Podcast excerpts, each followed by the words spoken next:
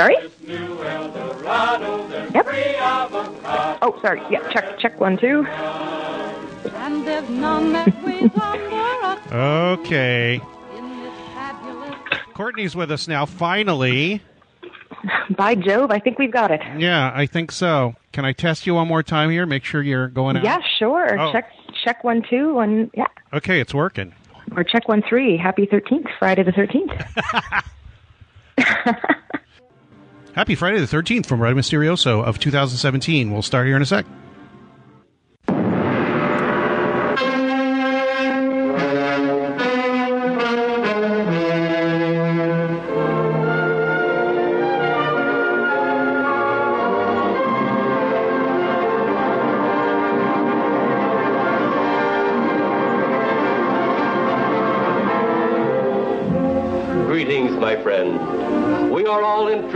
Future, for that is where you and I are going to spend the rest of our lives. And remember, my friend, future events such as these will affect you in the future. You are interested in the unknown, the mysterious, the unexplainable. That is why you are here. And now, for the first time, we are bringing to you the full story of what happened on that fateful day. We are giving you all the evidence based only on the secret testimony of the miserable souls who survived this terrifying ordeal. The incidents, the places. My friend, we cannot keep this a secret any longer. Let us punish the guilty. Let us reward the innocent. My friend, can your heart stand the shocking facts about Radio Mysterioso.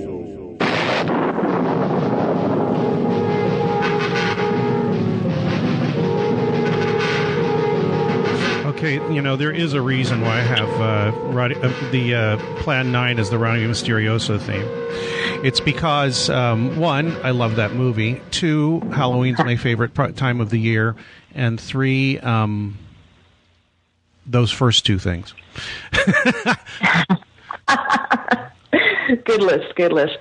Uh, Halloween is also uh, yeah, my favorite since uh, the beginning. Um, my Christmas as I call it.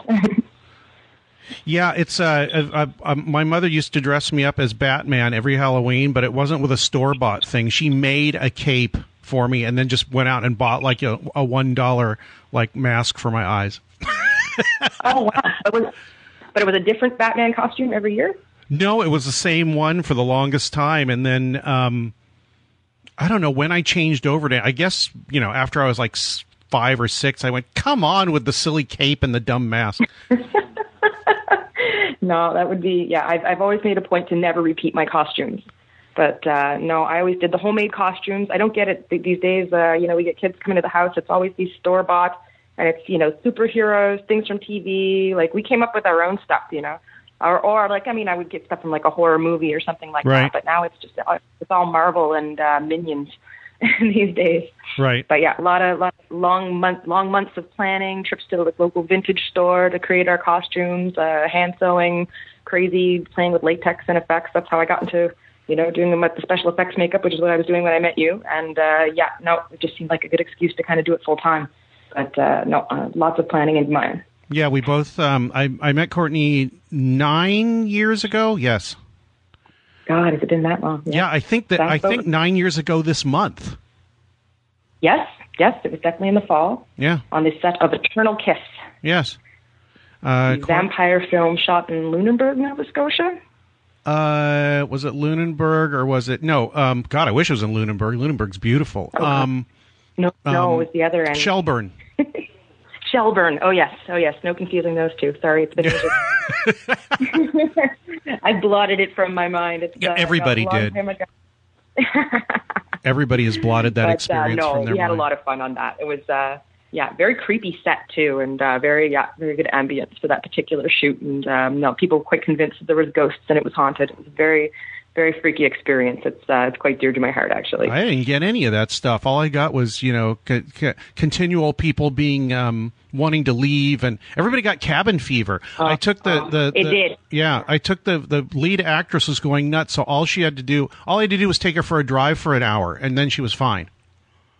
Yeah, no, we were kind of uh, cordoned off from the rest of the world, and and that diet didn't help either. That deep fried everything uh, that was in the cafeteria, that was the craft services, and everybody put on 20 pounds. I think that was kind of making people cranky and and whatnot. But uh, no, there was definitely some creepiness going on. There was that weird pool room that we shot the final scene in. Everybody, as soon as I went in there, I wanted to get out, and everybody was convinced like something bad had happened there. And then uh, Amy, uh, who was doing hair and she was also in the film, she was convinced that she was capturing uh, like kind of glowing orbs on her camera. And so they were running around trying to capture photos and trying to capture these little glowing orbs, which they were convinced were ghosts uh, on her camera. Why don't course, I remember screen it? Was, Yeah, go ahead. no? Why don't Oh, I remember very much like- of that? Yeah, no, this was, uh, I was in the makeup room with her. She was helping me on hair. I was doing already props, wardrobe, special effects makeup, um, and a bunch of other things. So I, I just could not take hair on top of all of that. It was like a one person uh, wearing all the hats. So she volunteered to do hair. But yeah, she had her camera and she was showing off these photos. But as I said, some people were very, very convinced. Other people were a little skeptical due to the state of her camera, which was a rather smashed sort of digital old camera. Um, but I don't know. As, as I said, I, I looked into it later, and there are definitely people who have captured these sort of orb-like things floating around, and there's, I guess, a whole, you know, phenomenon of capturing orbs on camera. So she wasn't the first, uh, as I said, person to kind of uh, read into that. But uh, no, no, that was, uh, yeah, many years ago now it seems. But um, yeah, that's why I picked uh, my my first track that I put on my list with you was uh, Skeletons because you and I had met and discussed well many a strange tune, and you were so awesome about it. Usually when I discuss all these weird little musical oddities that I'm into, people just kind of glaze over. Oh, that's neat. That's interesting. Uh, but, but That's because they're boring and stupid. That's why. I wasn't going to say it, but uh, but yeah, you went and made me uh, not one, but uh, I think later on, yeah, at the end of the shoot, you gave me a second uh, mix CD, and I made, I think I made you something, or I just put them on your straight on your computer. But we did an awesome music exchange, Yeah. and so one of my one of my favorites that you gave me was this, yeah, Rusty Diamond track Skeletons. All right, let's play that first to, to start off to kick off our, our um, uh, Halloween show. I've got. Uh, I think we can get through all of them. What I did was I picked 13 from your list and 13 from my list, and uh, we could. That's a double 13, 26 songs. I hope we can do them all in two hours. If not, we'll move, we'll go over. That's fine. Anyway, We'll move along, I'm sure. yeah, Skeletons by Rusty Diamond. Speaking of it. Wow, that's loud. There we go. Man, funny things to me. Riding in the backyard, skeletons, skeletons hiding in the chimney Skeletons, skeletons, hiding in the chimney, and nobody else can see. I'm scrunched way down in the garbage can so the skeletons can't get me. Big black phantoms hiding in the backyard, vampires in the tree. I'm a hiding in here with corncob in my ear and Worcestershire sauce running down my knee. Is what's mean. I better take another swig of moonshine, real fine moonshine, tastes like turpentine. I've been hiding in here since noontime, starting to grow on me. Where's that weird music coming from? Oh, look at them cute little green fellers. Them must be leprechauns. But man, I can do without them fire-breathing dragoons. A trash can, waiting for a trash man. Wish it was an ash can rather than the hash can. Sitting in a pile of corned beef hash can really set you free. Skeletons, skeletons hiding in the chimney and nobody else can see. I'm scrunched way down in the garbage can so the skeletons can't get me. Big black phantoms hiding in the backyard, vampires in the tree. I'm hiding in here with the in my ear and Worcestershire sauce running down my knee. There goes those goat riders in the sky, and I'm all wrapped up in yesterday's menu. Here come the prunes, skeletons, skeletons, and more skeletons.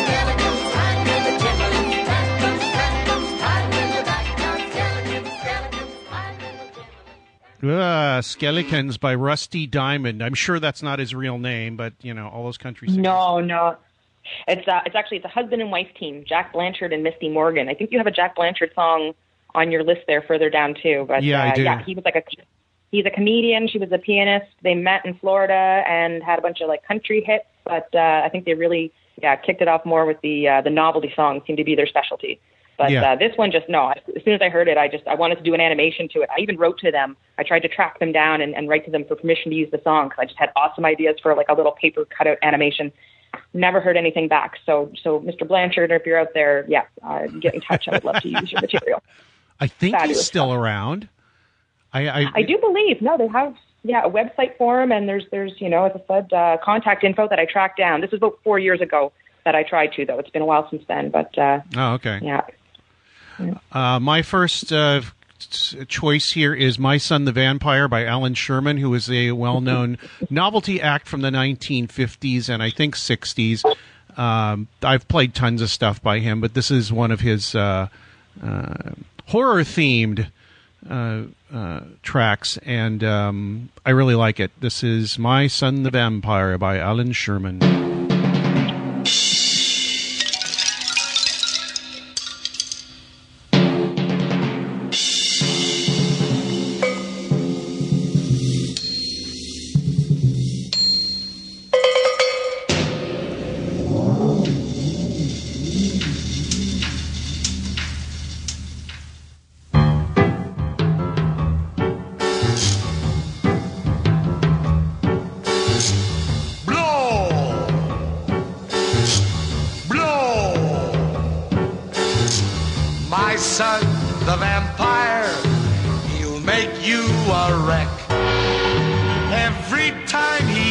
Kisses you, there'll be two holes in your neck. Blow! Blow! My son, the vampire, he will leave you pale. All he does is drink your blood, cause he don't like ginger ale. When they see him, people scream and they yell. They scream and yell cause they're scared as heck that he'll say, Blow! Blow! My son, the vampire, he's a total loss.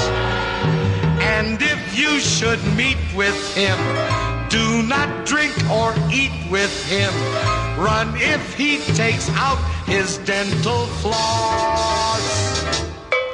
Cause my son, the vampire, ain't collecting it for the Red Cross. He wants blow. He needs blow. He drinks blow. Doesn't everybody have a glass? It's delicious. Yum yum. It's blue. I didn't know we were doing a live one, but uh, you know this is exciting. So No, no, I always do it live. I mean, I do, well, if I can, I do them live. Even if people say, look, I can't do it on Sunday night, I'm like, well, you know what? We'll do it whatever. And I'll just run it live while we're doing it, and then I can post it later. I'm, I've got um, like three shows now backlogged, which is always good, but it means I have to sit here and do editing. Um, so, Yeah. uh, uh, No, Allan, for you Sh- for sure. Yeah, Allan Sherman, one of my favorites. Uh, my son, the vampire. So, what's your next uh, your your next choice, Courtney? Uh, yeah, well, I thought uh, a good follow up for that is, of course, uh, my personal favorite band, uh, the Bonzo Dog Doodah Band, with their Halloween hit "Look Out, There's a Monster Coming." Um, just a standard for me on every Halloween. Uh, if you don't know the Bonzos, they were just this sort of like bonkers pub band from the '60s, playing uh, a bunch of like crazy pub music, a lot of like music hall stuff, sing-alongs, crazy jazz, but a lot of costumes, props uh, Roger Ruskin Spear would build these like crazy robots that blew bubbles and did all kinds of like exploding things, and they're just absolutely fabulous. So yeah, they had a kind of a, a 60s hit that was a little bit more kind of uh, the 60s, you know, traditional radio vibe. I'm the Urban Spaceman uh, with uh, Neil Neil Innes singing, but uh, all my favorite stuff was uh, the stuff that was led by Mr. Vivian Stanshall, who was just the loquacious madman that often fronted the band, and just uh, just a genius and a fascinating character. So yeah, this is this is one of my Halloween faves, and I hope you enjoy. Yeah. All right, look out, there's a monster. And I feel exactly the same way about the Bonzos. I've I started listening to them in college. Somebody told me about them, and I've I started buying vinyl at that point. I still have a lot of these things, and this is one of my favorites. Perfect Halloween song. Look out, there's a monster coming by the Bonzo Dog Doodah Band. Three, four.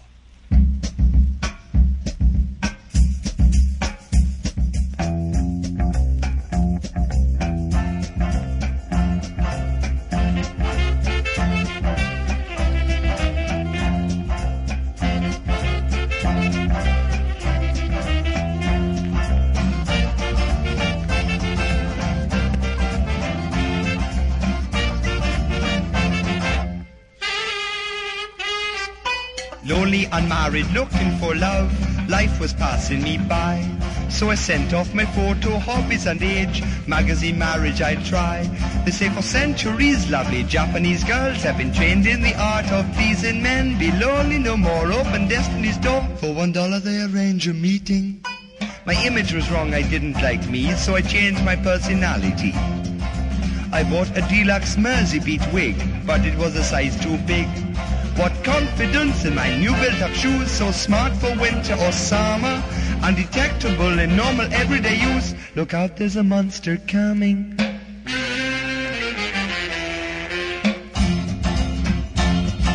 Bye-bye binoculars and Macintosh, everything is just great. I take elocution, learn to speak posh, but still I can't find a mate.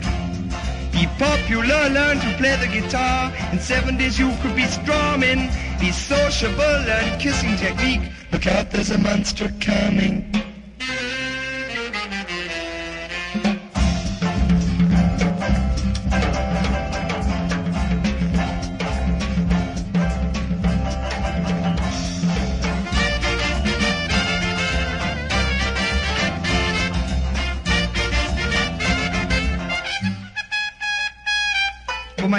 Clothes, I reshape my nose. Plastic surgery's best.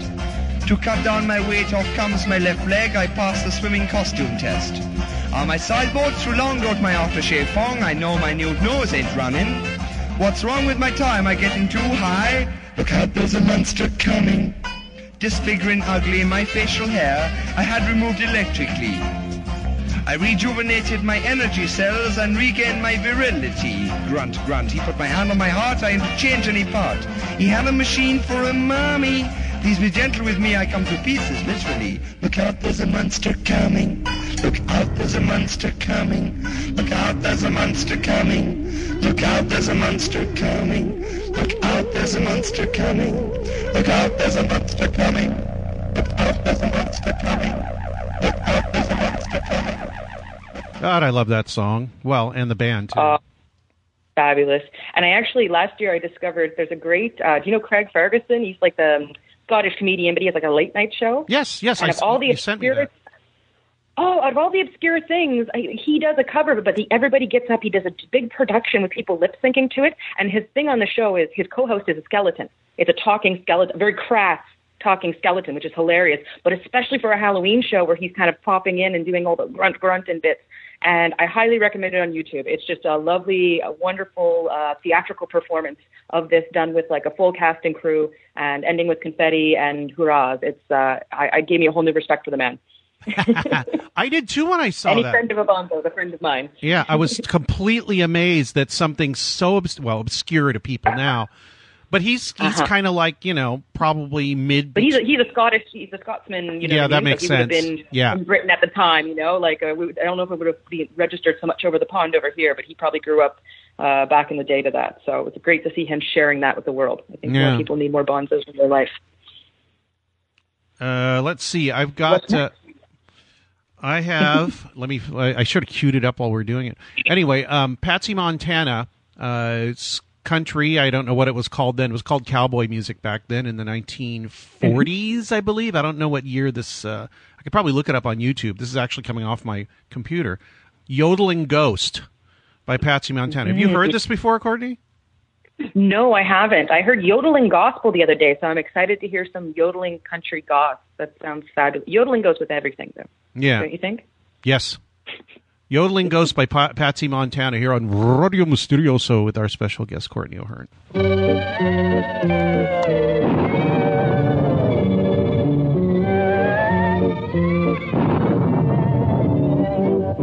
Everybody in the valley has the strangest tale to tell.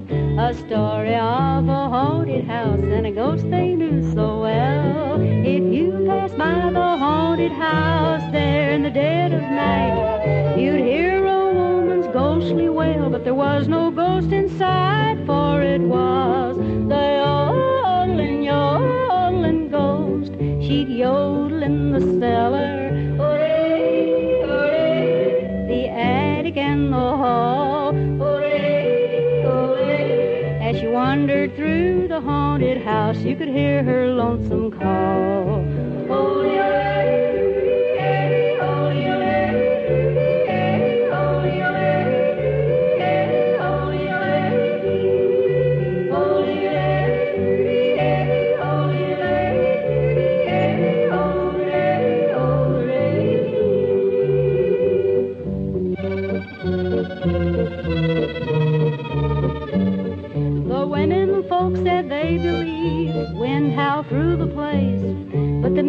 Folks all insisted that they could feel her fond embrace when they heard the yodeling, yodeling ghost.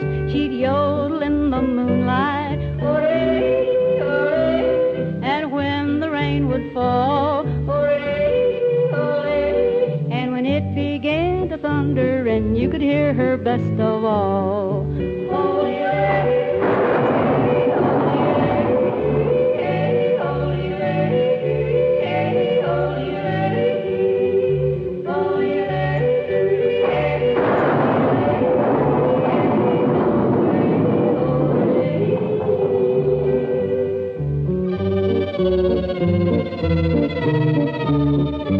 The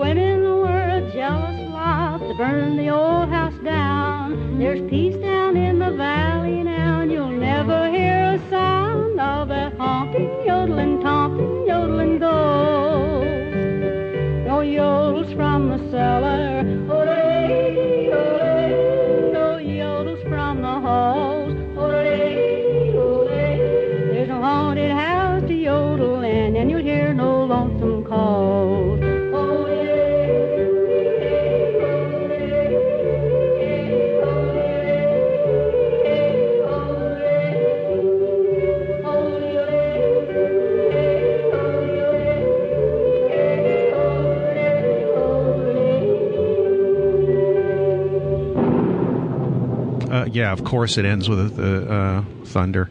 Uh, Patsy Montana with Yodeling Ghost. Um, Courtney just informed me that uh, the uh, an earlier version in the 1940s. This was from 54. You said.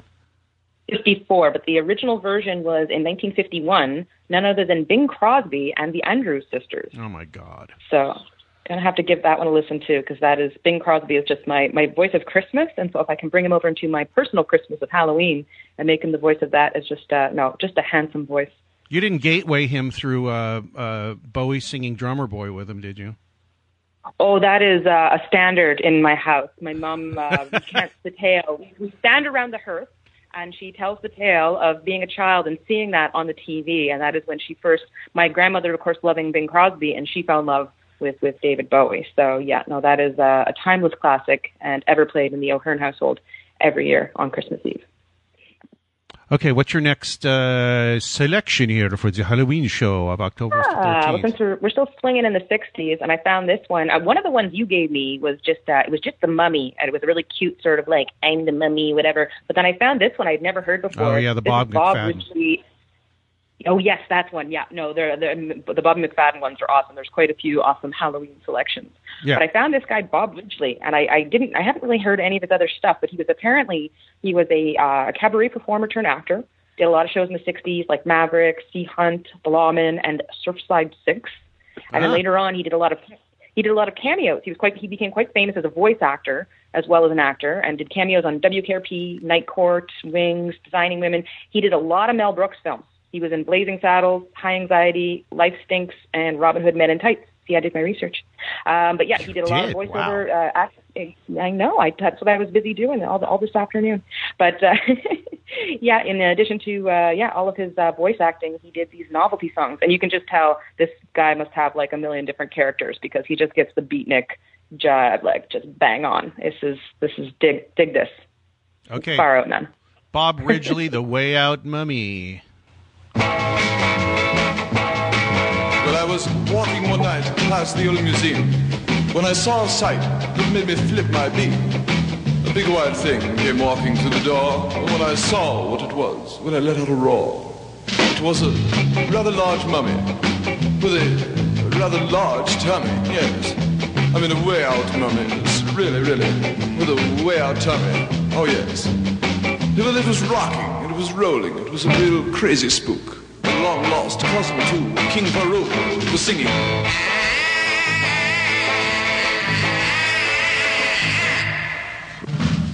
This cat was big, man like he was large. His belly was swinging like Cleopatra's barge.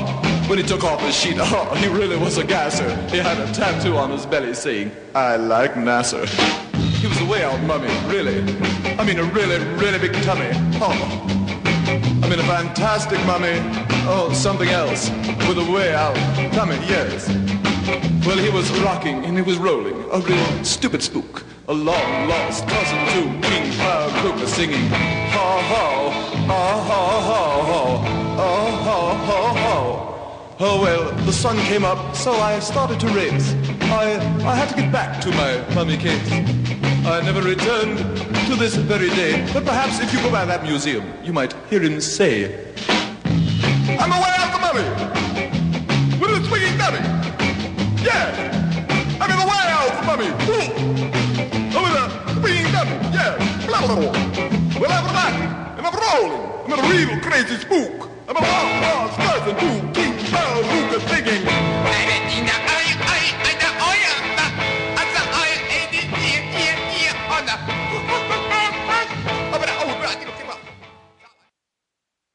We, we better come back because the song's over. Oh, it's going right into the other song that's on your uh, that's on your playlist because um, I picked one. I, I didn't realize it was on your playlist because it jumped to the next song. Like this is a cool song.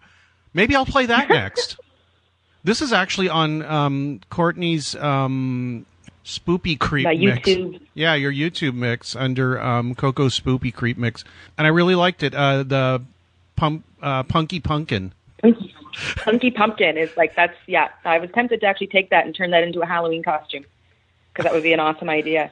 actually, this year I'm going to. My plan is to. Um, I the, apparently the the trend this year, or I saw I've seen it in, in uh, online, so it must be true. Is that people are trying to carve out pineapples instead of pumpkins as an alternative. And just because of the spiky whatever, I'm like, oh, it looks so punk rock. So this year I'm going to attempt to carve a, a pineapple in addition to my traditional pumpkin. Uh, so I will name it uh, Punky Pineapple to go with my Punky Pumpkin. Um, Halloween, uh, a Hawaiian Halloween. A Hawaiian Halloween. And I want to do the traditional, the, apparently the original thing, because Halloween comes from Ireland, from where my forebears come from. The original thing is a turnip. And I've seen some online, and they look ghastly. They look like shrunken heads and, and very monstrous and, and kind of scary. So I, I might try to just experiment this year. Just go to the grocery store and just see what I can hollow out and throw a candle in and uh, make fruit salad for the next morning's breakfast. Okay. Good thought. Yeah, yeah. well, everything has to be themed, you know. And if you're gonna if you're gonna carve a pumpkin, and, uh, what I I've been doing the last couple of years is actually taking the seeds out and and um, soaking them in salt Oh, yeah. water and roasting them. I hadn't I hadn't Mhm, done that yeah. for a long time. So we've we've already got a pumpkin out front. I just haven't done anything Oh, with nice. it yet. Yeah, I just I got it yesterday at the hardware store because they were selling pumpkin. They're selling them everywhere. I mean, it, it's nuts. When Yeah. I- when I was taking Yeah, flying it's lessons, market. When I was taking flying lessons a few years ago, there was a pumpkin farm right where we took off. So every time I took off in the fall, the entire like for like you know, I don't know, I flew over these pumpkin fields, all these orange spots Oh. on the ground. Every time I went in the pattern at the airport, I would see all these pumpkins. Anywhere. Oh, cool. Did you ever take any up in the plane and drop them as you were over? Because that would be. yeah, that'd be great, but it'd also be totally illegal because it's illegal to drop things from planes. yeah. Um, Fran Allison's song for kids, Punky Pumpkin, from 1952.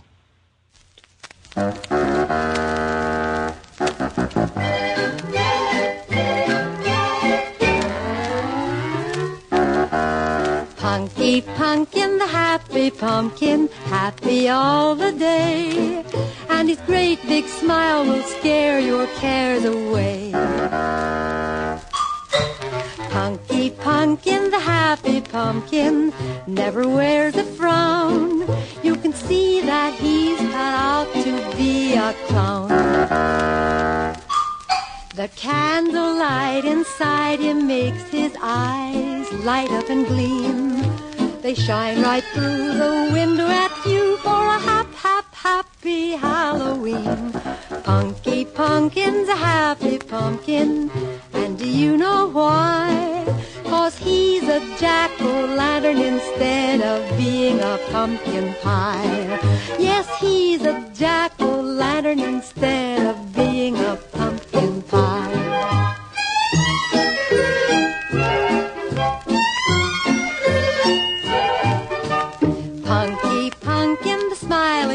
Pumpkin, grinning happily.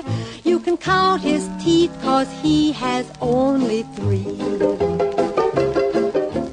Punky Pumpkin, the winking pumpkin, blinks his eye at you. For his favorite game is playing peekaboo. His birthday is on Halloween, so that's a special date for all the other jack-o'-lanterns to get together and celebrate. Punky Pumpkin's a happy pumpkin, and do you know why? Cause he's a jack-o'-lantern instead of being a pumpkin pie.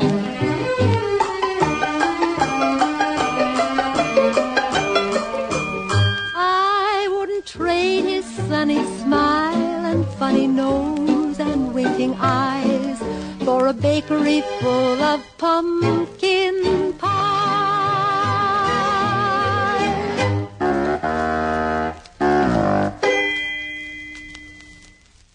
Of course, that's how it ends. Uh, Punky Pumpkin Gotta by love a Fran- spooky tuba. Yeah. Ooh, spooky tuba. I'm gonna add that to my my fake band name. So that was uh, Punky Punkin for kids, and next is your turn. Yeah, next I've got uh, this guy is phenomenal. Uh, Michael Hurley. He's this American outsider folk artist. Uh, he was kind of known in the Greenwich Village scene in the 60s. Um, Multi instrumentalist. He was also a bit of a cartoonist. He has some really sweet 60s cartoons. If you're into that sort of thing, I suggest you check him out. Um, yeah, I found this song and it's it's just utterly haunting. Uh, it's just one of like the saddest, most beautiful songs about a werewolf. It's not quite scary. It's more tragic and mournful. But um, yeah, this guy he had us hit in '64 with this, and then he had a big bout of mononucle- mononucleosis. So he didn't make another album until like almost 10 years later. Um, but anyway, he's uh, quite the eccentric. He like has yeah um, a lot of artwork, a lot of cool uh, artwork that he designs on his own in these comics, and they're all often featuring two werewolf characters called Jocko and Boone. So they're kind of like his mainstay char- comical characters. So I wonder, uh, yeah, if they were sort of the inspiration for this song, The Werewolf. All right, here's The Werewolf by Michael Hurley. From what year is this? 1964, Wow. straight out of Greenwich Village. Werewolf, oh the werewolf comes a stepping along. He don't even break the branches where he's been gone.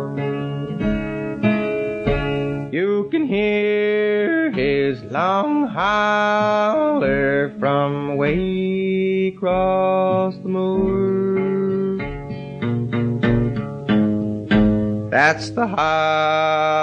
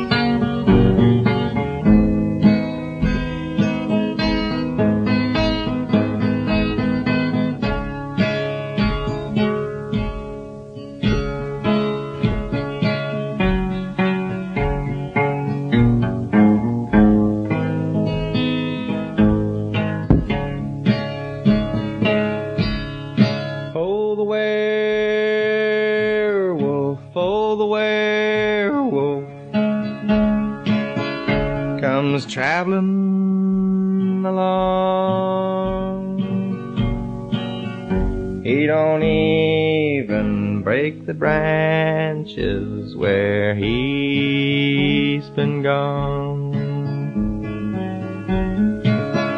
For the werewolf have pity, not fear, not hate. Cause the werewolf be someone that you've known of late.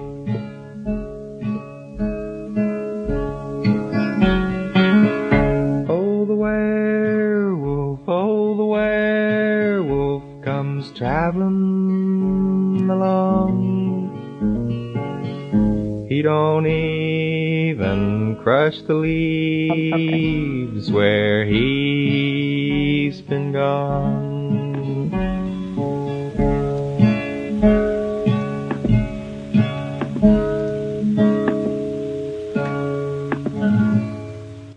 Okay. The Werewolf Song by Michael Hurley. It affects me so. I was in my place. No, it's just uh, it's tragic, isn't it? Like just the, Yeah. the quiver in his voice. Yeah, and it's not You're one of those saying- ones you hear now where people are are doing it for effect. It just comes out of him. Oh no! And all of his stuff. There's just uh, there's just a quiet simplicity about his songwriting, and uh, and just as I said, just the, the quiver in the voice that gets me. He actually played. I found out. I, this always happens to me. I find out Yeah, about it like too. the day after. And so it was the Montreal Folk Festival uh, in, in St. Henry, and I was like living in that hood, you know, just the year before. I should have heard about it.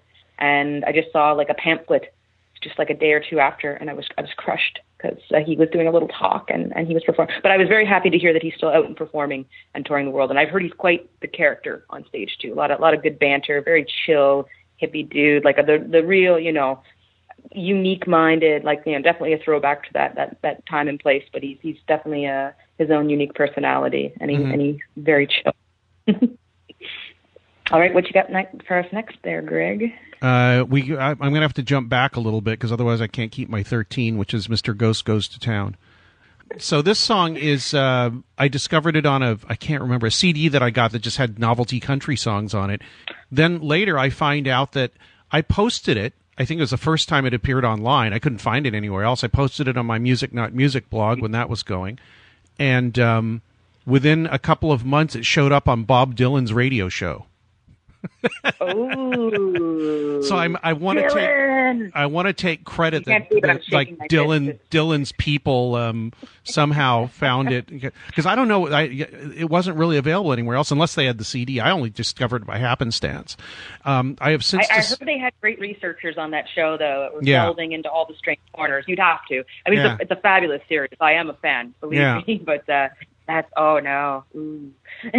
I have since found like three or four other versions of Mr. Ghost Goes to Town. But this is still my favorite and the original by Zeke Manners and his Swing Billies, which actually sounds like a fake name Ah. for a for a studio band. However, it's it's done incredibly, and it, when you realize it was done in I think the 1940s or early 50s, and none of this is electronically created. These are all voices, I believe.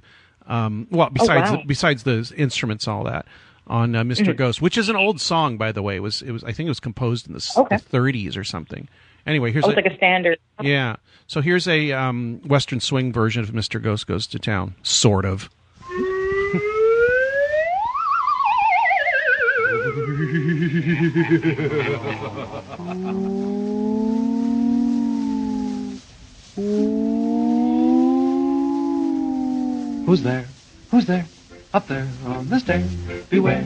Beware. I hear somebody coming upon his toes. Oh, look, there he goes. Why, Mr. Ghost is going to town. He takes his cane, his gloves, and his hat. And like a cat, he hurries down the alley. The moon is bright, and this is the night when Mr. Ghost is going to town.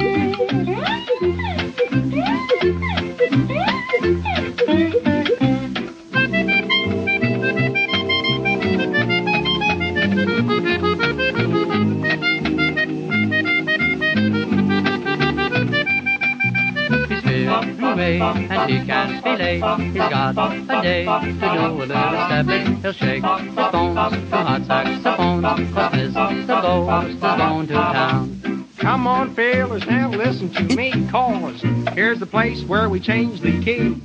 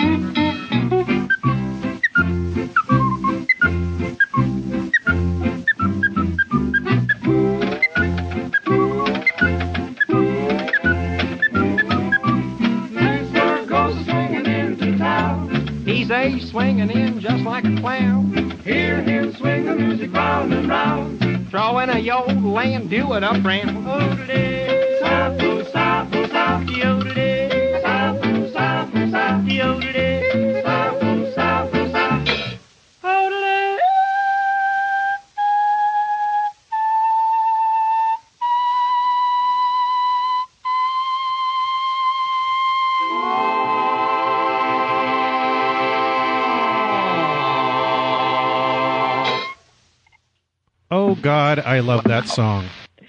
That is wow. That's impressive.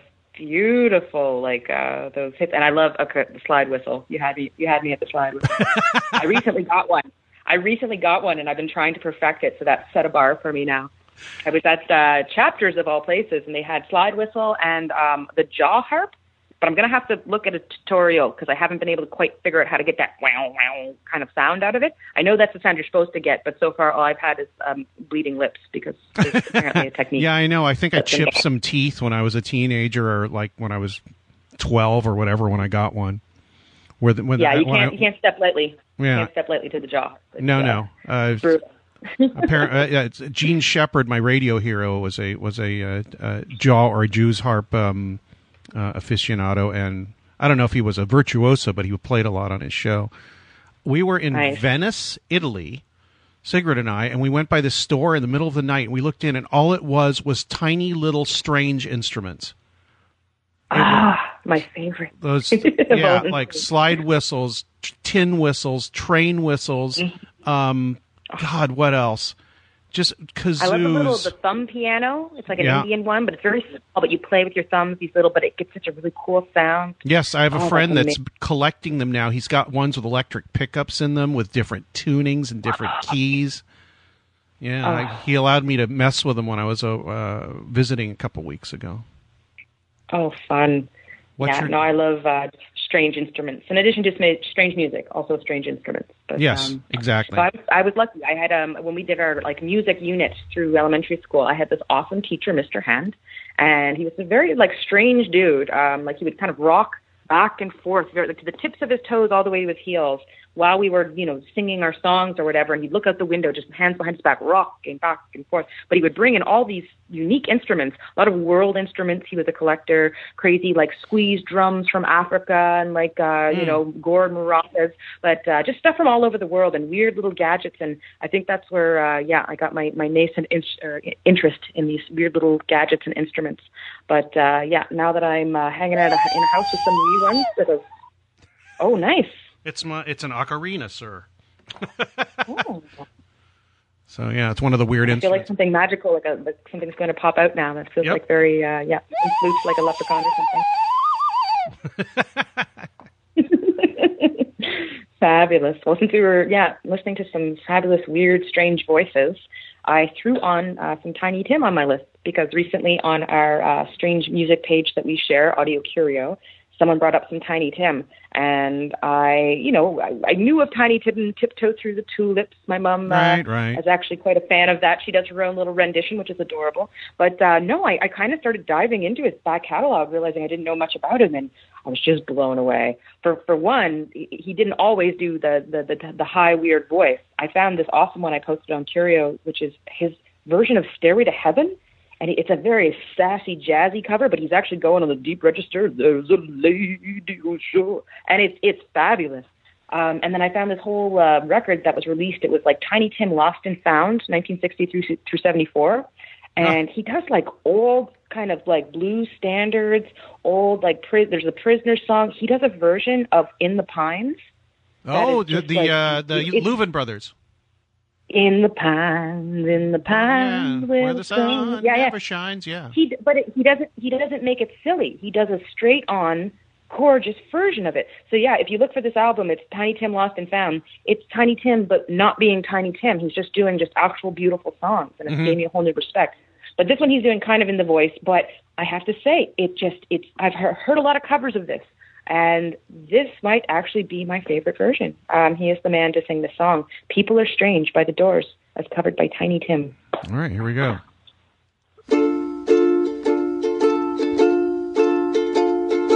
People are strange when you're a stranger. Faces look ugly when you're alone. Women seem wicked when you're unwanted. Streets are uneven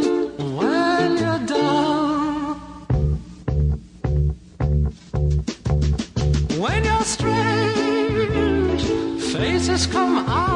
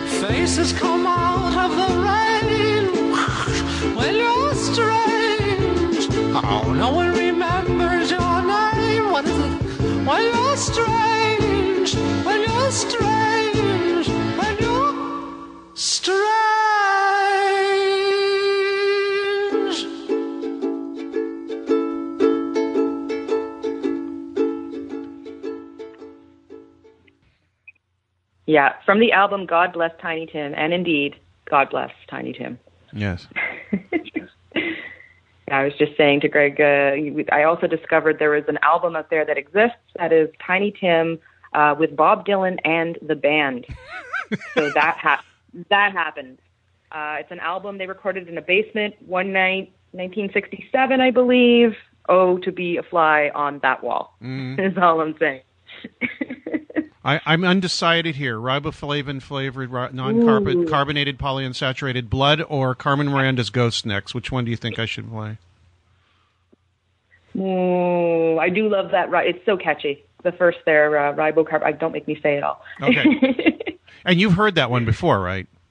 Yes, and uh, no, I hadn't heard it uh, probably since. That was actually probably on one of the first of the, the two mix CDs you made me. But uh, yeah, definitely, Yeah, definitely 'cause, worth uh, a, a re-listen. Yeah, 45 Grave did a cover of it, but this is the original from. Um, Really? Yeah, yeah, they did.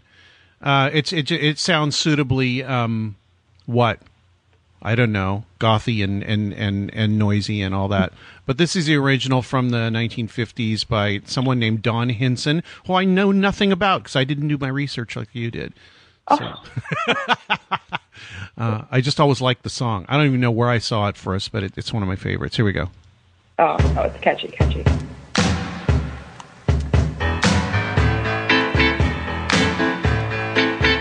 When the moon arises in the western sky and the vampires are out on the sly, at times they have trouble finding necks to bite. That's why I concocted my new delight, my riboflavin flavored, non-carbonated, polyunsaturated blood.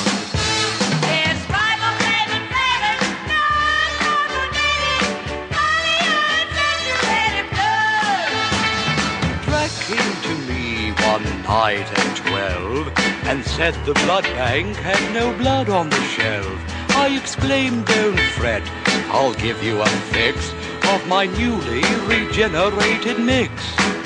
I gave him riboflavin flavored, flavor non-carbonated, polyunsaturated blood.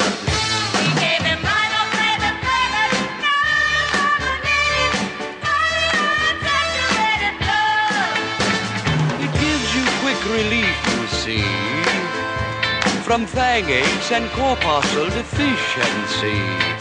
And after consuming my laboratory brew, it'll make a new vampire of you.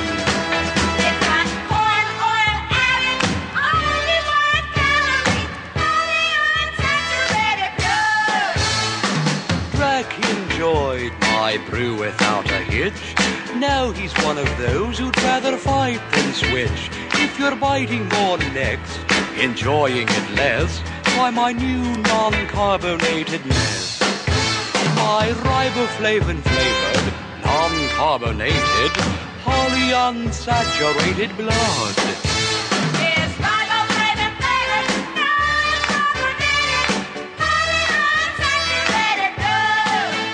It helps promote perspiration oh, odor. It puts bad breath in ghouls. Why, our group had 21% fewer fangs. I got it, Sally. It makes a great Bloody Mary, too. Frank, you ought to try one of these things.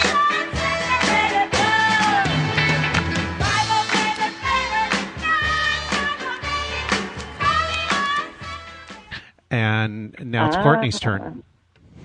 All right. Uh, so we're, we're fast forwarding here to uh, 1969. Uh, this one was just, I was trying to look up some new stuff. Don't want to like kind of bring you back the same old classics because we always exchange these weird songs. So this is a new one for me, The Vampires of Dartmoor.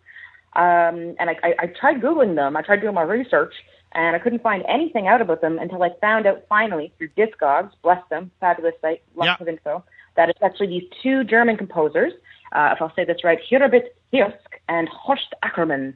Um, and they had a lot of musical aliases. So this was probably just an, an album that they put out, a Halloween album, just the one from the Vampires of Dartmoor. Uh, other musical aliases, these two, uh, the Crime Sound Orchestra, the Spacemen Five, and the Science Fiction Corporation, amongst many others. So they were basically just uh, German composers, a lot of full-on instrumental stuff, uh, but it's fabulous electro, cool 60s stuff, um, as only the Germans could do it. Uh, it's a particular favorite genre of mine, and I'm I'm very happy to have discovered this. So this is the Vampires of Dartmoor with Dance of the Vampires.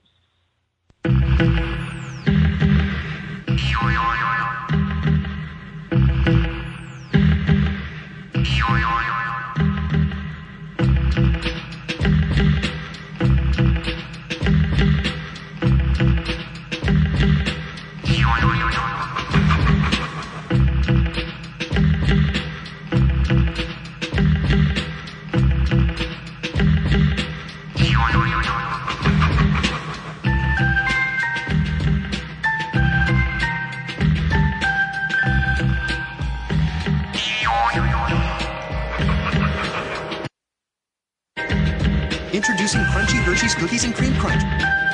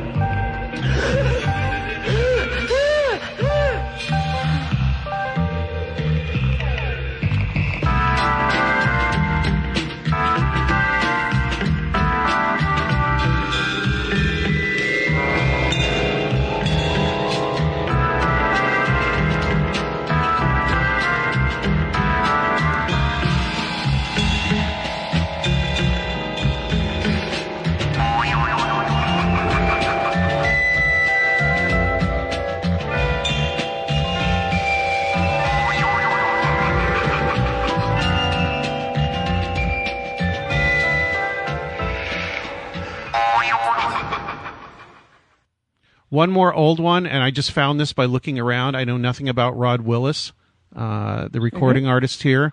A little two and a half minute thing called The Cat, and then um, I've got another cat thing uh, after your turn, uh, which is way weirder than this one, and it's one of my favorites.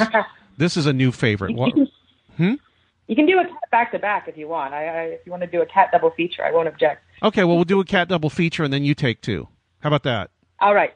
All right, right, here's uh, and I'll just fade it into the next one. So this is the cat by Rod Willis, and then uh, it will actually fade into um, Nang Meow Pi. I guess the meow part is about a cat, but it's called Ghost of Cat or Ghost of Cat Woman by um, Oh, by this is the Thai one. Yeah, the Thai one from the Thai Beat a Go Go um, collection. Oh, yes. Yeah. So that, here, that one I yeah I pre-listened. yeah. So here's Rod Willis with the cat first.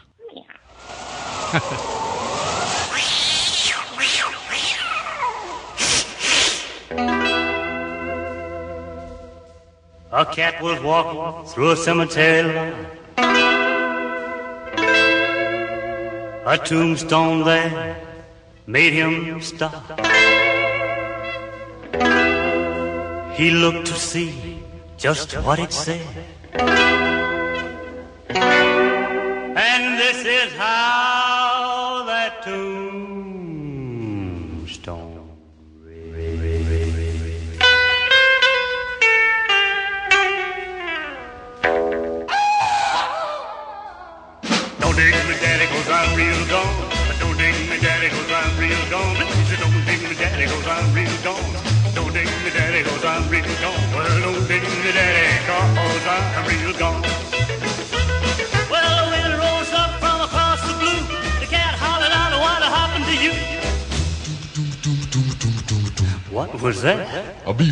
B flat cat. Don't dig me, daddy, cause I'm real gone.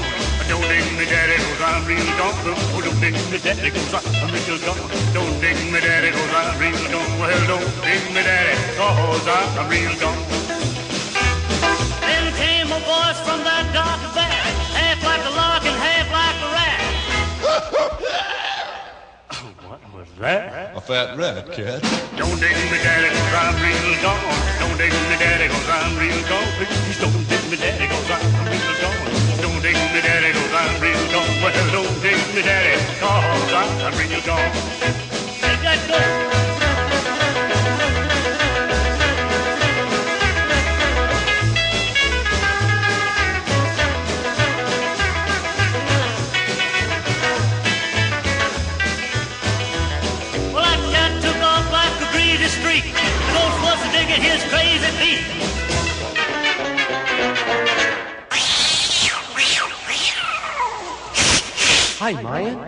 What was that?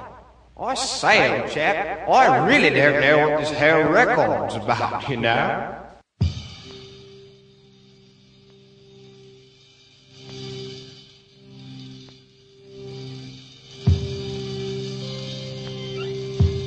When a fire is going on, you're not thinking clearly. So they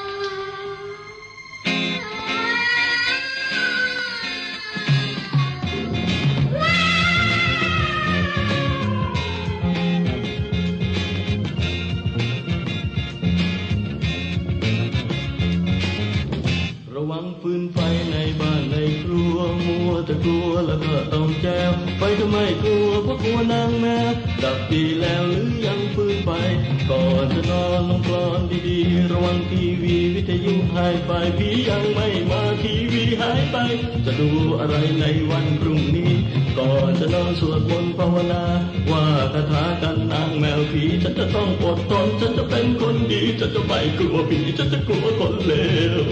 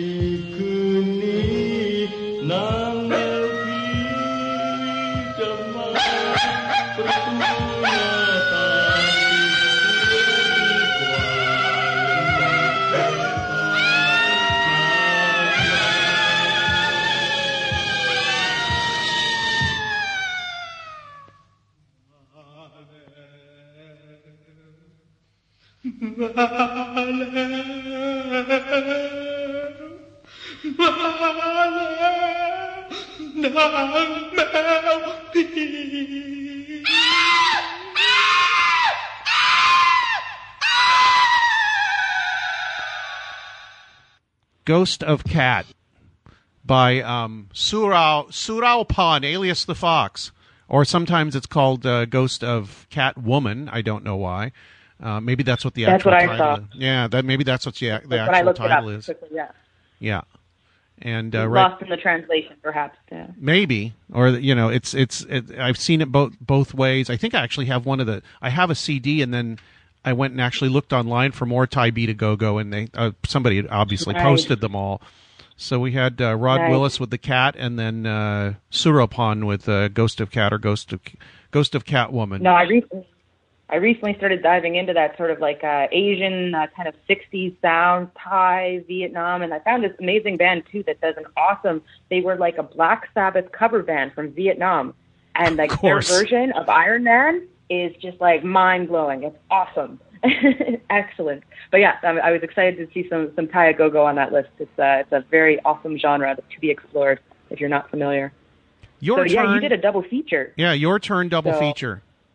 My turn double feature, science fiction double feature. Um, I had, uh, I'm gonna, I'm well, I had the deviants on my list, and since we're doing this, I'm gonna deviate from the format because originally I had wanted to do a double form or a double feature with this particular act. The deviants, uh, originally the social deviants, was an English proto-punk group from the late 60s, and it was fronted by this sort of countercultural figure, musician extraordinaire, Mick Farren. And uh, he later did some awesome stuff solo, and I had one of his solo ones on my list. And we, we took it out so it's not to be redundant, but since we're doing double features, I guess we're going to throw it back in there. So the first track I have is from the it's from 1969. It's from their third album, The Deviants 3, uh, and uh, it's called Billy the Monster. Just really cool, uh, sort of like proto punk. Um, he describes their sound as being, uh, quote, somewhere between the Stooges and the Mothers of Invention. so that is a place. Right. That is a place where I want to live. And then uh, Farren, he went on to do a lot of solo stuff later on under his own name, and he collaborated with people like Marky Ramone, Lemmy from Motorhead. He did stuff actually with Lemmy back when they were in the Hawkwind days. Uh, Chrissie Hynde and even Dr. Feelgood's Wilko Johnson, amongst this other, you know, huge illustrious list of people that he's collaborated with. Uh, so the second track that I'm going to throw on is uh, Bela Lugosi from his solo album from 1978 entitled Vampires Stole My Lunch Money. So this is a double feature, Mick Farren. Enjoy. Okay, here we go. Devi- Deviants with Billy the Monster.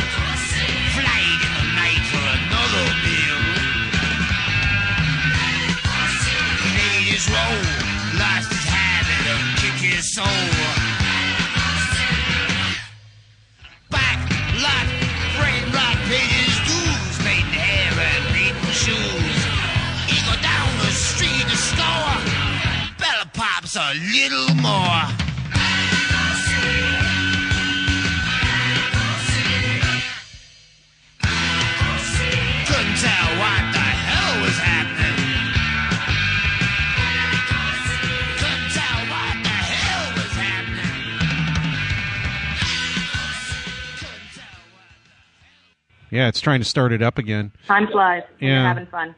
Oh. So those two were um, the the one we just played was Bella Gypsy Lugosi. the Monsters. huh? Bella, Bela Lugosi by Mick Farren, and his earlier band was the Deviants with Billy the Monster Yes. in '69. All right. Um, I'm still Oh. trying to I'm still trying to push us past the um, the uh, 50s 60s. I, I think I have one more. And it, you know what? It's, we're- we're on it- it's Jack Blanchard again because I you you think Rusty Diamond is actually Bl- Jack Blanchard and you're probably right. Are you right? I, I do believe it, it's Jack Blanchard and Misty Morgan, his wife. It was one Right. of their aliases. They they they released on a bunch of things under Omni Records under a bunch of different names apparently, uh, trying Right. to you know get just different records for recipes for success. Some of it was straight up you know country stuff. Some of it was like a little bit more novelty and silly. Um, yeah, but I believe it was him and his wife were were always the combination. Oh, okay. Um, this is he, him. he was the music, he was the word. Right, right. This is um uh, some somebody has to write their biography. Just somebody has to do it. I've read stuff Yeah. online about them, and it's absolutely fascinating.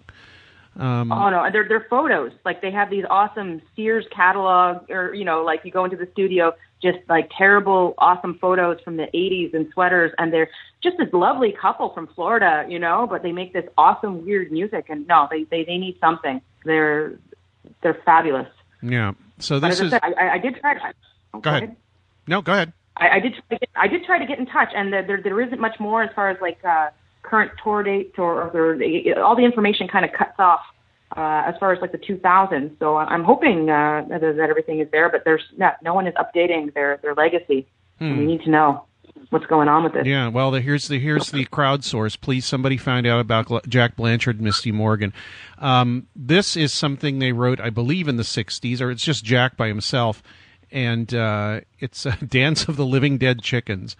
And the the best thing about this song are the first two lines, where he rhymes Hitler with Littler.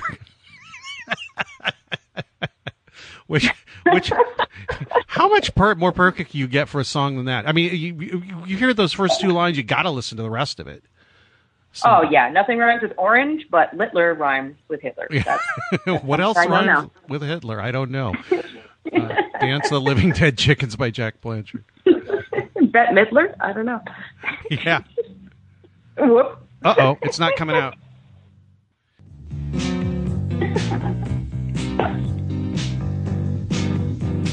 Chicken that looked like Hitler looked just like him but littler. Down in the hen house they hated his guts. He didn't know why it was driving him nuts. They called him the Chickenstein Monster. He hung around down by the dumpster. The hunchduck and the Hitler chicken found romance. He looked into her eyes and they began to dance. When the news hit the hen house, jealousy reigned. The hens began to notice that they all looked the same. Being ordinary was bringing them down. They started making weird faces and dragged their feet around. Farmer Bob came out in the noonday heat. Saw the chickens making faces and dragging their feet. His brain went out to lunch, his body changed form, and the dance of the living dead chickens was born. He combed his hair to one side, got a little mustache, scrunched up in a hump and let one foot drag. He crossed one eye, let his tongue hang out, and the neighbors joined in and they all began to shout, comb your hair to one side, get a little mustache, scrunch up in a hump and let one foot drag. Everybody's learning, it's fun to be weird. The dance of the living dead chickens is here. The dance of the living dead chickens. The dance of the living dead chickens. The dance of the living dead chickens. The dance of the living dead chickens. So that was Dance of the mm-hmm. Living Dead Chickens by our hero Jack Blanchard. Your turn. Yeah, we were we were trying to launch forward into the 70s, launching launching way forward. I was going to go with uh, oh, pardon me, with Eye of the Witness, with Congress.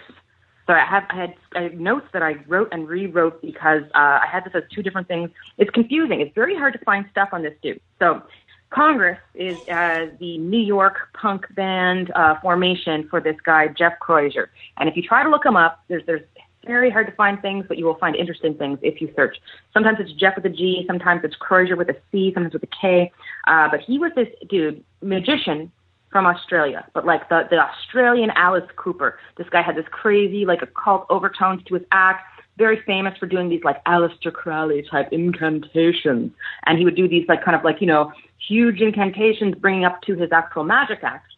So he brings this weird occult magic act to New York Underground circa 1977. He finds the, you know, a backing band because he thinks his magic show needs like a live music act.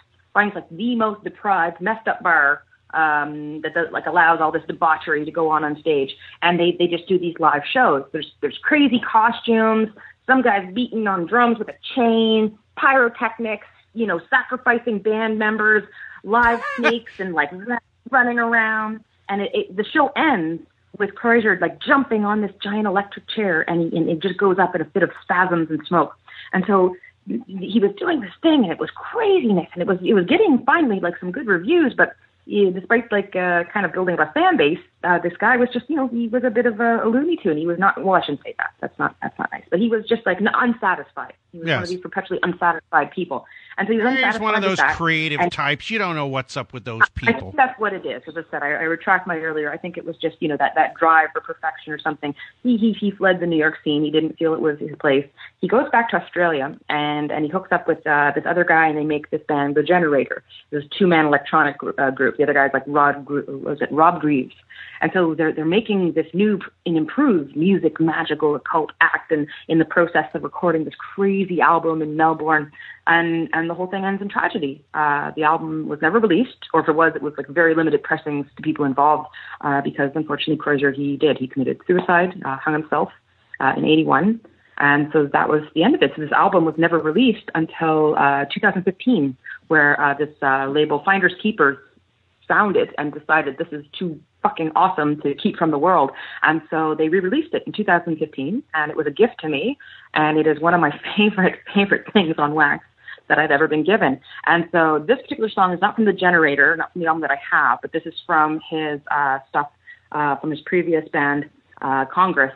And it is just balls to the wall crazy awesome. This is some rock for you. This is the magic occult rock from Australia, steeped in New York. 1977, Eyes of the Witness.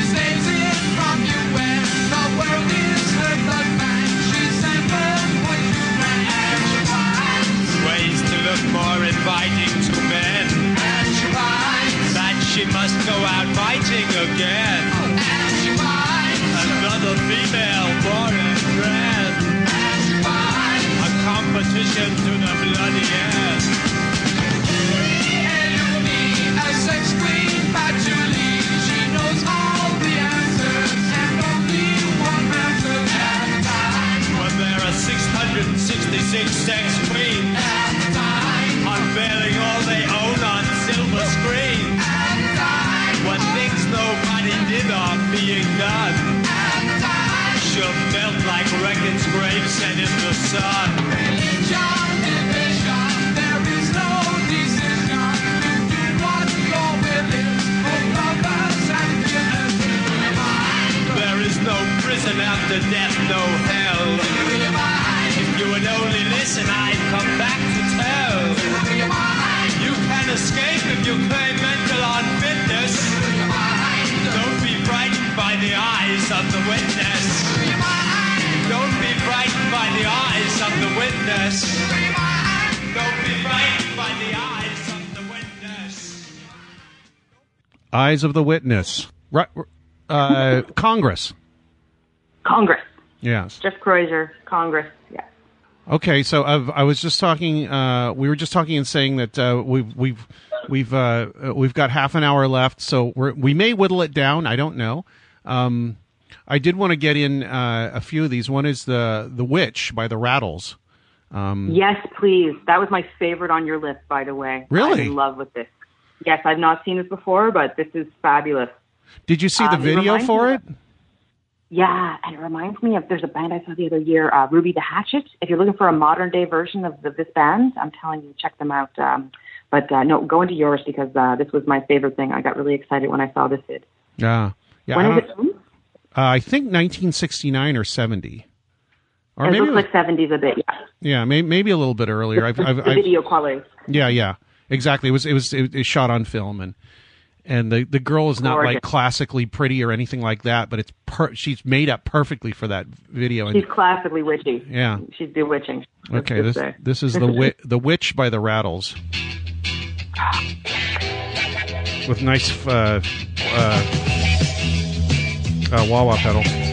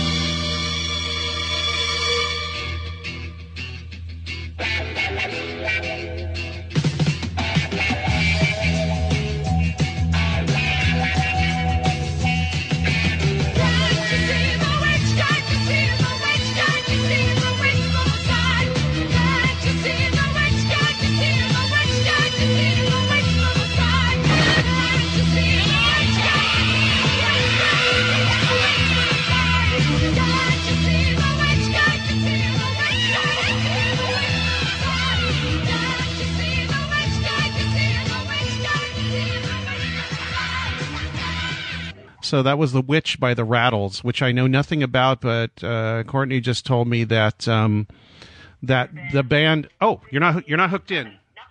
The band didn't actually Oh, have a female singer. She was brought in for that one song. Yeah, Edna Ber- Bejarano, Bejarano. But uh, yeah, that was the the one only international hit. So clearly they needed a female singer because they didn't have from 1960 to 70 they didn't have any huge hits until this particular one. And uh, check out the video, guys. This is uh, it's badass. I'm, I'm I'm super impressed. And as I said, it reminds me a bit of this other band from uh, Michigan, I believe. I could be wrong, but a band I saw open for uh, Uncle Acid and the Deadbeats. Awesome current psychedelic kind of stoner rock sound from England. Uh, but they had a band that opened for them called Ruby the Hatchet. And Oh, yeah, I've heard of female them. lead singer. She is badass, and they just killed it. They were the opening act, but I fell in love. I rock their shirt every day. Got a new album coming out, Ruby the Hatchet. Check them out. Love. Uh, so yeah, we were trying to find my follow up. Um, yeah, we're, we're we're skipping right ahead here. I don't really have uh, any '80s things on my list that made the final cut, but we were talking a little bit about Roky uh, today. Roky Erickson, Yeah. from uh, the 13th floor. Hey, that would actually be perfect because 13th floor elevators, Friday the 13th, perfect tie-in right there. Um, there's actually a, a band from BC uh, called uh, the Dead Ghosts that have an awesome tribute to Roky called Rocky Said that I posted recently, and it's an awesome song. You can check that out. So yeah, whenever I do my sort of Halloween playlists, I, I always have to include some of the man himself. Um, just an awesome guy. I'm gonna probably rewatch the doc it's been a while since I've seen uh, the You're Gonna Miss Me one. Have you seen that one, Greg? The 2006 I haven't doc? seen it. I, I, somebody told me about a friend of mine from Texas, Miles Lewis, told me about Roky Erickson in the God in the early '90s.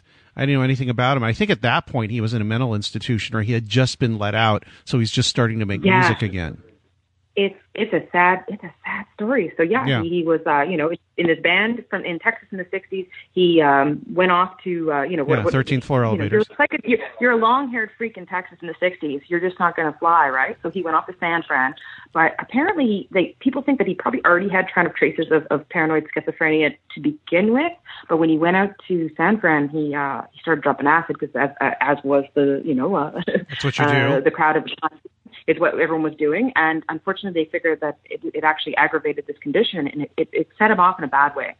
And so uh, his friends, they were like, you, you got to get home. Everybody apparently pitched in money and sent him on a bus and sent him home back to Texas. And so then he still kind of got, up- into hijinks or whatever, um, meddling around with drugs. He got busted. I believe it was for just like a joint or something, or maybe for like a hit of acid. I think it was actually someone else, but the the Texas police again, he's a long haired and he's kind of famous for it at this point because at that point they had already had a couple of hits. They wanted to bust his ass big time. They wanted to make an example of him because he was this kind of famous freak. So if someone in this crowd had something and he ended up taking the brunt of it, he didn't get too much for it. They were going to send him, you know, to like they they they they pared it down to, uh, you know, oh he's got to go to this place and get some sort of treatment for drugs or whatever.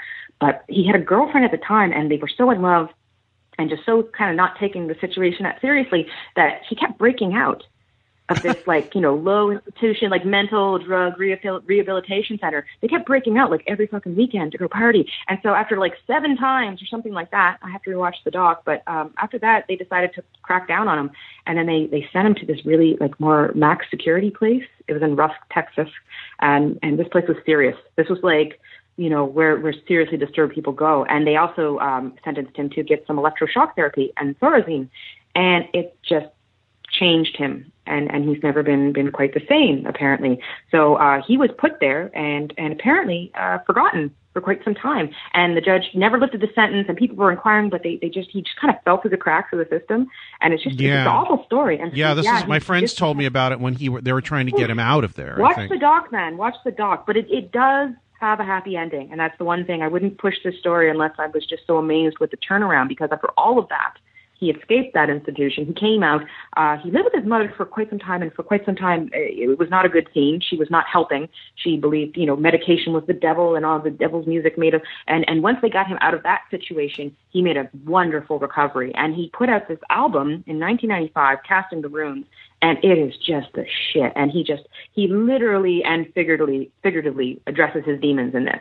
Uh, all the sort of religious stuff his mom was shoving down his throat, all the stuff that he had to endure, and and he just has this entire album with this occultish flavor, but it's just this classic, like almost like a CCRS, like traditional rock and roll, and and just the most bonkers lyrics, but they're so visceral and so illustrative. And no, man, um, I, I've had some people that have actually met him on tour. He's currently touring. You told me recently, so I have to come check and see. He's got some Montreal dates, but this guy, just God bless him, he's still rocking it out. Still got a fan base, and Roky Man, we love you. And uh, yeah, the, check out the doc. You're gonna miss me. Uh, don't actually miss him if you get a chance to see him. And we picked out of all the songs, uh, "Don't Shake Me, Lucifer." Oh yeah, I like that one. Catchy, catchy is. Yeah. All right.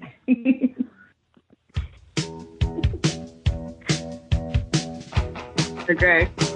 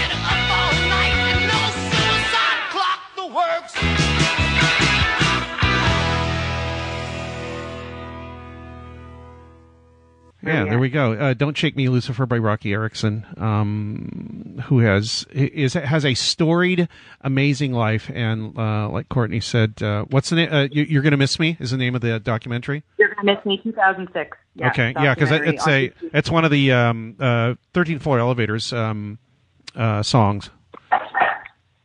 Actually, it's probably one of their better known ones. That was the breakout hit. That was the one that, yeah, and uh, the electric jug, my yeah, favorite. that wooga wooga wooga I- wooga wooga it was basically a dude.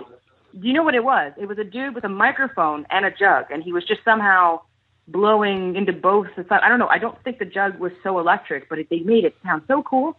Yeah, I mean, I could be wrong, but from what I understood, it was just like a distorted mic held up to the mouth while he was ooh, ooh, blowing into a jug. That was, but they called it the electric jug, and it made it sound very cool, like electro folk. It was groundbreaking. I don't think anyone else has mastered the electric jug since. We'll Yeah. put that on the crazy instruments list. Yeah, I think this is 13 foot. That sound she's talking about is this one, right here.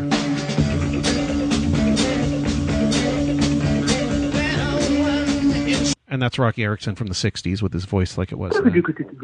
That's Yeah. my that's my electric impression. Yeah, one of a kind. It, it was a unique sound. No one could figure out how they did it. And that's only since because I I sit around and and I edit photos and listen to music docs all day that I happened to learn that apparently it was not so as magical as it sounded. It was just quite simply a, a microphone and a a good old fashioned ceramic jug with Yeah. some awesome distortion, Mm. but some excellent solos. He- he Yeah. really well, there, there's a name for a So I'm not- band, the Electric Jugs. Oh my God! Yes, yes. Uh, That I sounds like uh, produced by Russ Meyers. You know. Yeah. Uh, I do not. This next band, I do not know anything about them. Of course, I know who they are. I know you know some of their music. Never a fan. However, Tool did a song in German um, called uh, "Die Eier von Sat- Satan," which I don't know what that means. And something about Satan. do my ironing, Satan. Something about laundry. Do my ironing, Satan. Yeah, uh, it says uh, Sigrid said it's something about the ire of Satan, and it's Courtney says it's Ah. something about the ironing. Satan, please iron my You clothes. He's got to be presentable when he goes above ground. Um, the thing is about this, uh, it, you, I didn't, I wouldn't have played this except the lyrics are done in German. You know that um, German always sounds, uh, especially uh, in this song, sounds menacing. But it is what it basically is is a recipe for cookies. half a cup of cookie. yeah, half a cup of powdered sugar, one quarter teaspoon of salt, a a, a little bit of hash. Oh, it's for for um uh, uh, uh A little bit of hash. yeah, pot pot uh, pot Oh. cookies, uh, half, half pound of Okay, I butter, vanilla sugar, um, 100, 150 grams of grams of ground nuts. Way down at somewhere near the end of the song, place in a greased baking pan and bake at 200 degrees for 15 minutes, and no eggs. so Satan has allergies. Satan has, No. Satan has has uh, yeah uh, d- dairy Satan is a vegan. Yeah, no eggs. Uh, here's um, Tool with um, uh, Satan do my ironing. I'm gonna go get a cookie.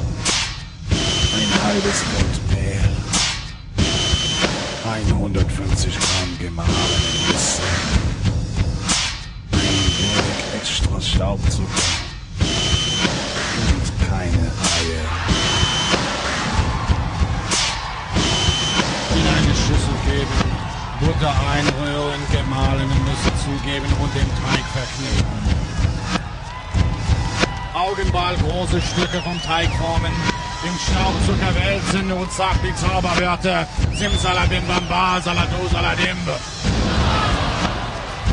Auf ein gefettetes Backblech legen und bei 200 Grad für 15 Minuten backen. Und keine Eier!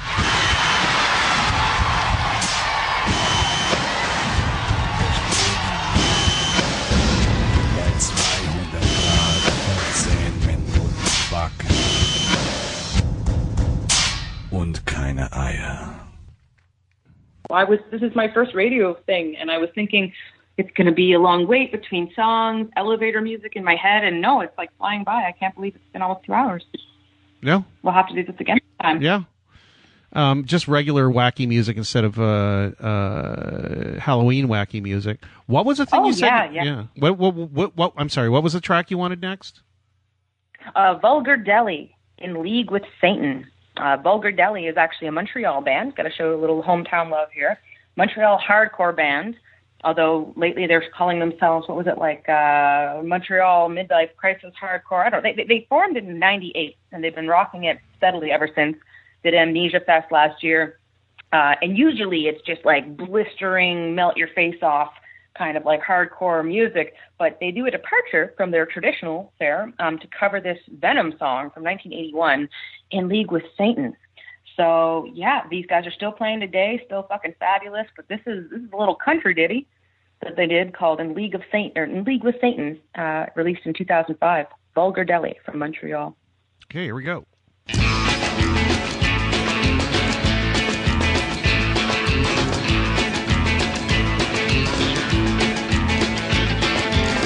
I'm in a league with Satan.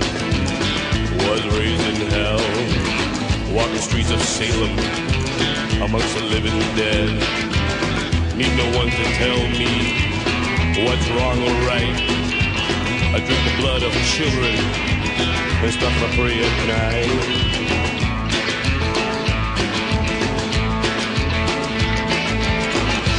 Look out, beware when the full moon's high and bright.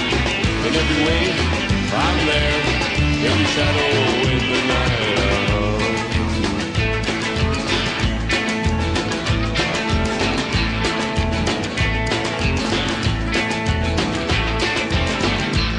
With Satan. Obey his commands. With the gold of Mendes sitting at his hand.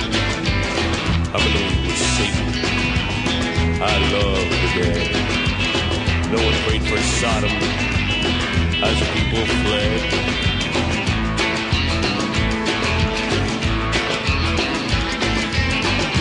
Look out, beware when the full moon's high and bright. And everywhere I'm there, every shadow in the night. I'm evil, in league with Satan. Evil, in league with Satan. Yes, I am.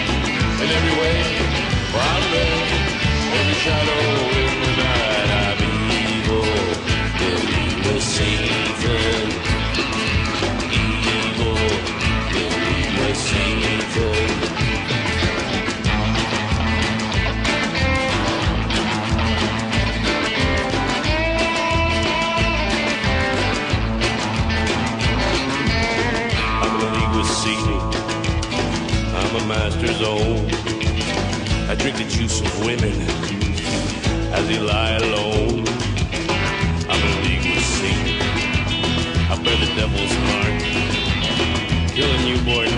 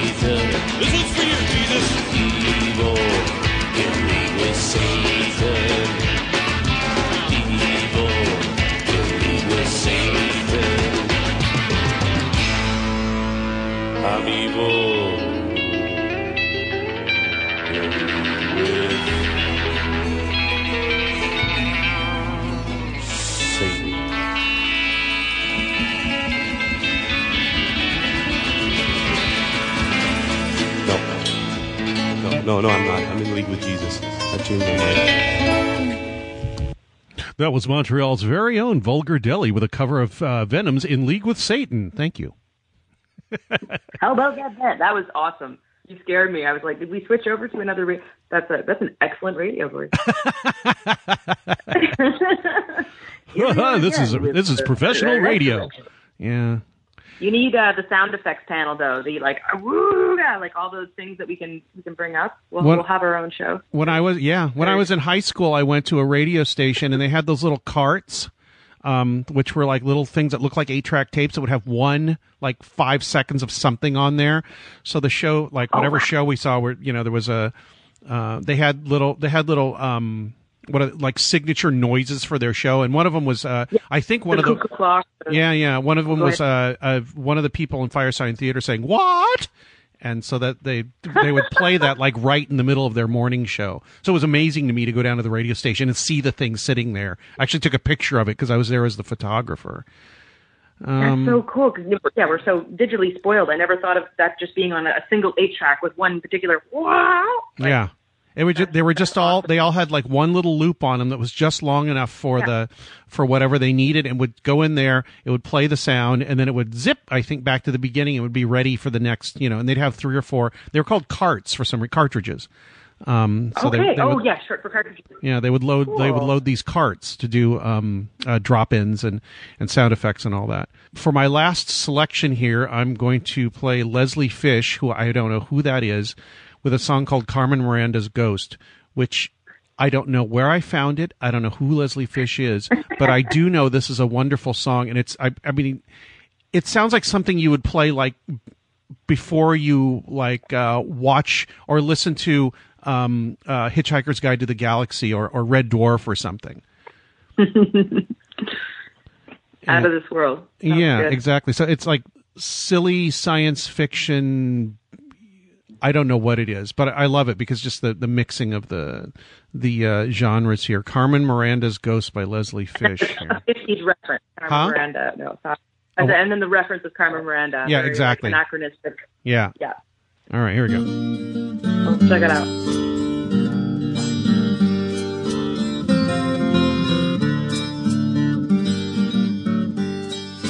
Carmen Miranda's ghost is haunting Space Station 3. Half the staff has seen her, plus the portmaster and me. And if you think we've had too much of Cookie's homemade rum, just tell me where those basket hats of fruit keep coming from. Don't go down the cargo bay when there's no ship in dock. You just might hear maracas slack and get a nasty shock. And if you hear a rumba beat, don't pass the mess room door. You just might see a tangerine come rolling down the floor. We sometimes catch a glimpse of her by station night or day. But when we try to catch her, she just laughs and fades away. The station's chief head drinker takes his notes and drains his cup. We get rotated often, but she still keeps showing up. We don't know why we're haunted here or why it's her that haunts. We've got a betting pool for all who wonder what she wants. The best odds say she likes the rhythm of the station's drive. They didn't have phase generators while she was alive.